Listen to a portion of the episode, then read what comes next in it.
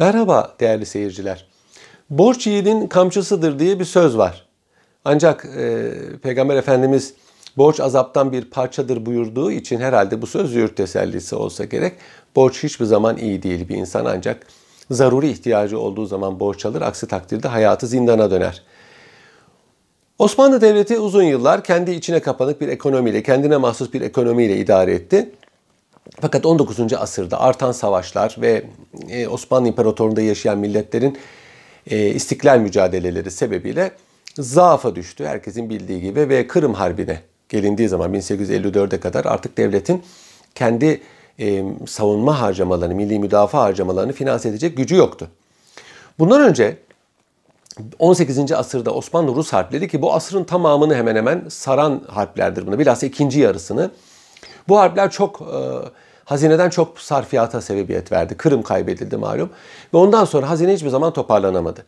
Harbe girmeden önce hazinedeki altınları kese halinde cepheye kadar dizsem ulaşır diyen Sultan Üçüncü Mustafa bu harbin neticesinde hazinesinde bir kuş para kalmadı. Fas Sultanlığından borç almayı düşündüler ama nedense olmadı. İç borçlanma yoluna giderek kısa vadeli hal tarzları buldular ve 1854 senesinde Osmanlı-Rus Harbi, Kırım Harbi diye biliyoruz biz bunu. Bu harbi ki Osmanlı Devleti galip geldi.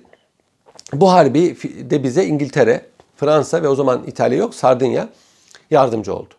Bütün bu savaş masraflarını karşılayabilmek için Osmanlı Devleti ilk defa hayatında yurt dışından borç aldı. 3 milyon lira borç aldı. Bu borç giderek arttı, giderek arttı, giderek arttı, giderek arttı ve e, bu borç çok randımanlı da kullanılamadı. Yani bazılarının iddia ettiği gibi yok saraylar yapıldı, zevki sefa sürdü. Bu doğru değil. Yani evet bu devirde saraylar yapılmıştır ama bu saraylar zevke sefa yeri değildir. Saray devletin idare edildiği yerdir.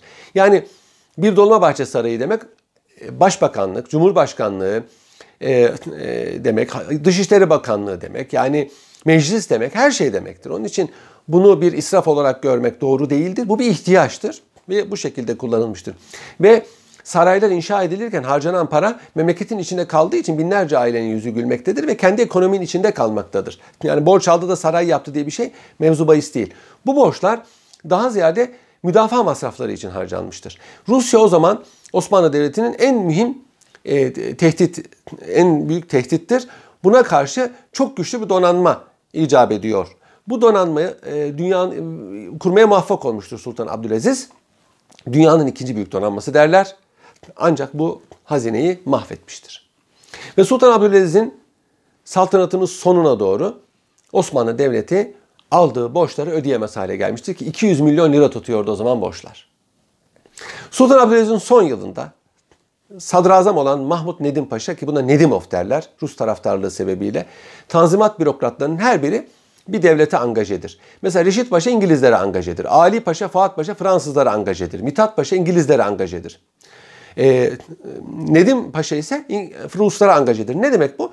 O devleti arkasına alıyor. Diyor ki siz benim iktidarda gelmemi yani sadrazam olmamı veya orada kalmamı destekleyin. Ben de sizin menfaatlerinizin takipçisi olayım. Bu aslında e, basit bir menfaat münasebeti gibi gözüküyor ama aslında yüz kızartıcı bir şey. Diyeceksin devlet onu niye dinliyor? Mecbur. Güçsüz olduğunuz zaman güçlü olanlar size bazı şeyleri dikte ettirir. Nedim Paşa Nedimov derlerdi. E, Rus sefirinin e, söylediği şeyleri yapardı. Ona danışmadan iş yapmazdı. Şimdi Osmanlı Devleti'nin borçları ödeyemez hale gelince çok haklı olan ama çok yanlış olan bir şey yaptı. Borçların ödenemeyeceğini söyledi. Bir moratorium ilan etti. Buna Ramazan kararnamesi denir. Bu kararnameyle Osmanlı Devleti iflasını ilan etmiş oluyordu. Burada antiparantez bir şey söylemek istiyorum. Elinde Osmanlı Devleti'nin tahvili bulunan insanlar bir gecede iflas ettiler. Dünya amme efkarı bir anda Osmanlı hükümetinin aleyhine döndü. Halbuki Sultan Abdülaziz bundan 9 sene önce yaptığı Avrupa seyahatiyle dünyada Osmanlı Devleti imajını fevkalade yükseltmişti. Şimdi bu kararla Osmanlı Devleti tekrar dibe vurmuş oluyordu.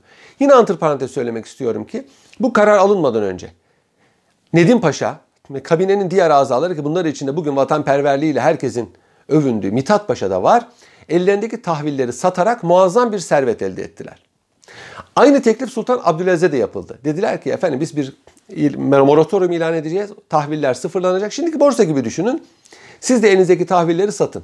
Sultan Abdülaziz ben bu hıyaneti yapamam dedi. Satmadı. 2 milyon zarara girdi. Sultan Abdülaziz. Peki neticede ne oldu? Dünya bu işten Sultan Abdülaziz'i suçlu tuttu. Halbuki bu Ignatiev'in, Rus elçisi Ignatiev'in Mahmut Nedim Paşa'ya teklifiydi.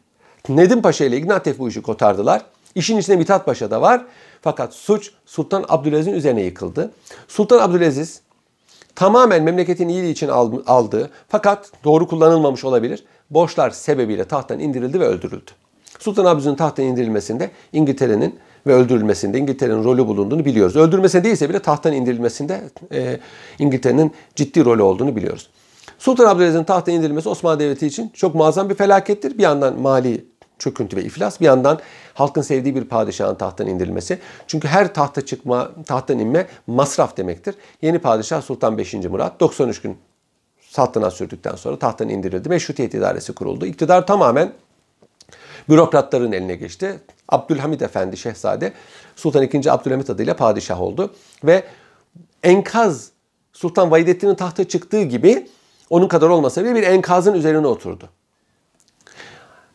Bu bürokratlar hakimiyetlerini güçlendirmek adına arkalarında İngiltere'nin olduğunu zannederek Mithat Paşa'dan bahsediyorum. Memleketi 93 Harbi felaketine sürüklediler. 1877-1878 Osmanlı-Rus Harbi Türk tarihinin en büyük felaketlerinden bir tanesidir. Bu e, harpteki mağlubiyet neticesinde pek çok vatan toprakları elden çıkmıştır. Bunun yanında sadece bu değil ve bundan da Sultan Abdülhamit mesul tutulmuştu. O da ayrı bir mesele. Daha önce bunu başka bir videomuzda ve yazımızda e, bahsetmiştik. Muazzam bir harp tazminatı. Malum harpte yenilenler yene, e, yenenlere tazminat öderler. 75 milyon e, lira civarında bir tazminata hükmedilmişti Berlin Kongresi'nde. Sultan Abdülhamit fevkalade mahir bir diplomatik manevrayla bu e, tazminatı 35 milyona indirdi. Nasıl indirdi? Kırım Harbi'nde Rusya Türkiye'ye Osmanlı Devleti'ne 40 milyon lira tazminat ödeyecekti. Ödememişti. Alınamamıştı bir türlü, tahsil edilememişti.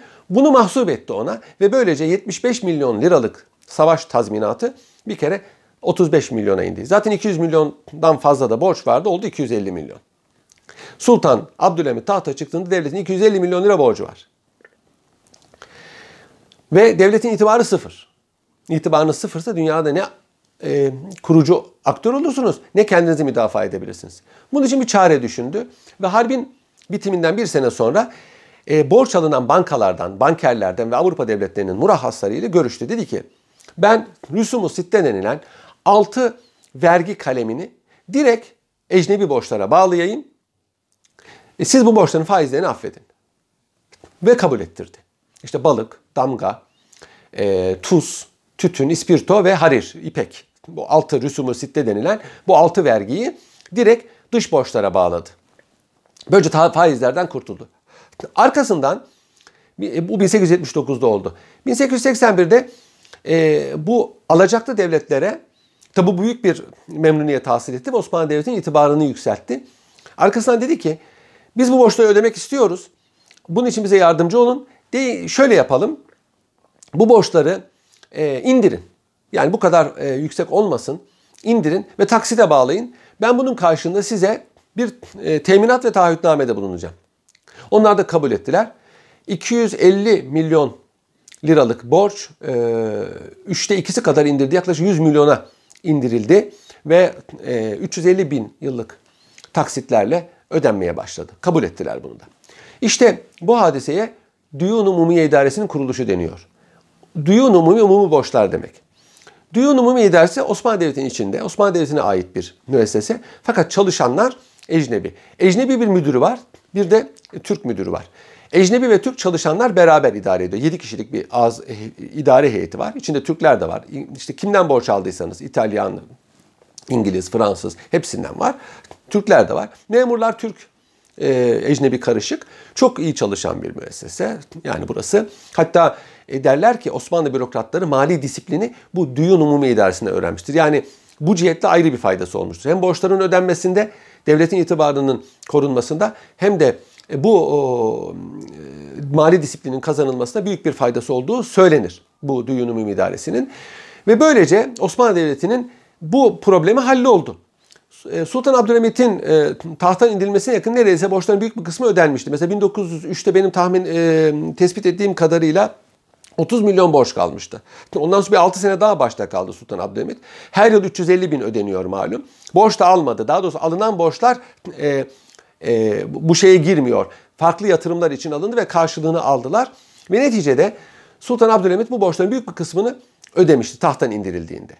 İttihat ve Terakki iktidarı geldiği zaman yeniden borçlandı. 269 milyon lira borçlandı. Tabi savaş masrafları ve başka bir şeyleri deruhte edebilmek için, yerine getirebilmek için borçlandı. Cumhuriyet ilan edildiğinde bu borçlar mevcuttu. Fakat Lozan Anlaşması'nda Türkiye Cumhuriyeti'ne bir cemile yaptılar. Bu borçları Osmanlı Devleti'nden ayrılan diğer devletlere paylaştırdılar. Türkiye Cumhuriyeti'ne 107 milyon lira borç kaldı. Bu 107 milyon borcu da krom alacağız diyerek e, ödenmesini kolaylaştırdılar. Yani Türkiye Cumhuriyeti'ne belli tavizler karşılığında bu borçları bağışladılar. Mesela Rusya Bolşevikler iktidarı gelince biz tanımıyoruz Çarlık borçlarını dediler. Ama Türkiye Cumhuriyeti bunu demedi. Bu borçları üstlendi ama ödemede büyük kolaylık e, gösterdiler. Bazılarından ben duyuyorum Düğün Umumi İdaresi şöyleydi böyle. Evet Düğün Umumi İdaresi çok e, da şerefli bir durum değil ama siz neticede iflas etmişsiniz, batmışsınız. Nedim Paşa'nın yaptığı bile dediğim gibi do, e, haklıydı yani bitmiş ödeyecek bir şey yok iflastan ama e, zamanı şartları çok kötüydü. Daha elverişli şartlarda bir açıklama yapılabilirdi. İkincisi Duyun Umumi İdaresi borçlu, e, her zaman haksız, e, alacaklı her zaman haklıdır prensibince kurulmuş bir müessesedir. Çok faydalı olmuştur. O kadar ki Osmanlı ekonomisine çok büyük fayda sağlamıştır. Çünkü bu borçları kolay tahsil edebilmek için mesela limanlar kurmuşlardır. Bursa'da ipekçiliğin e, e, inkişafı Düyun Umumiye İdaresi sayesindedir. E, hayvancılığın inkişafı keza öyle.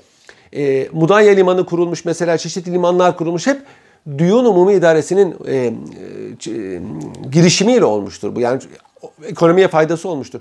Öyle ki Sultan Abdülhamit devrinde dış ticaret %4 artmıştır. Milli gelir %1,5 artmıştır. Yani bu az bir şey değil o zamanın şartlarında. İkinci bir husus yani lüzumluydu. Bütün e, iktisat tarihçileri düğün umumi idaresini gayet normal buldular ama şimdi bazıları bunu bir dış bağımlılık eseri olarak devamlı gündeme getirip bundan dolayı Osmanlı Devleti'ni töhmet altında tutuyorlar. Halbuki hakikatler böyle değil. İkinci bir husus Cumhuriyet devrinde hiç borç alınmadığı hususu. Bu doğru değildir. 1930'da Atatürk e, Amerika'dan 10 milyon lira borç almıştır. 32, 34 senesinde Rusya'dan 8 milyon lira borç almıştır. 1938'de İngiltere'den 10-12 milyon lira civarında borç alınmıştır. Almanya'dan aynı sene 150 milyon mark borç alınmıştır. Atatürk öldüğünde Türkiye Cumhuriyeti'nin borcu 200 milyon liraydı. Yani 1876'da Osmanlı Devleti iflas ettiğinde ne kadar borcu varsa Atatürk'ün vefatında da 1938'de de o kadar borcu vardır. Türkiye Cumhuriyeti hükümeti her zaman yani sadece Atatürk zamanında değil borç almıştır. Ve hele bir zaman öyle bir zamana gelmiştir ki artık ne borçlarını ne faizlerini ödeyemeyecek hale gelmiştir. Ondan dolayı Osmanlı Devleti'ne ayrıca e, töhmet altında tutmakta yersizdir. Hoşçakalın değerli seyirciler.